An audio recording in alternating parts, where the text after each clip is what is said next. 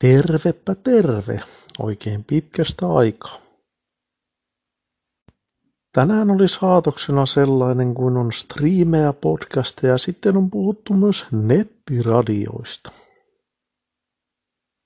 Tässä tuli yhdeltä aktiiviselta seuraajalta kommentti, että voisin alkaa pitämään nettiradiota.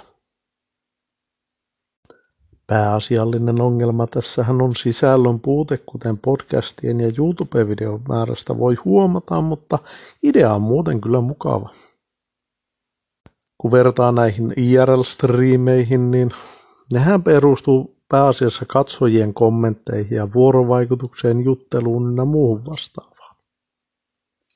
Kuitenkaan podcasteihin näitä kommentteja niin paljon tulee ja voin sanoa, että tässä yleisesti on tullut vain pari kommenttia koko podcast aikana, mitä olen tehnyt. Tämä tietenkin pistää miettiä, kuinka paljon radioon tulisi yleensäkään kommentteja siinä vaiheessa. Asiassa ei kannata kuitenkaan lannistua, koska jotakin radiopuolelle tässä on suunnitelmissa. Mutta se on toillakin niin suunnitteluasteella vielä, että en ole varma tuleeko se tälle kesälle vielä kuitenkaan. Osa IRL-striimejä, kun on Twitchissä seurannut, niin varmaan voi arvata, mitä sieltä on tulossa, mutta ei paljasteta vielä lisää.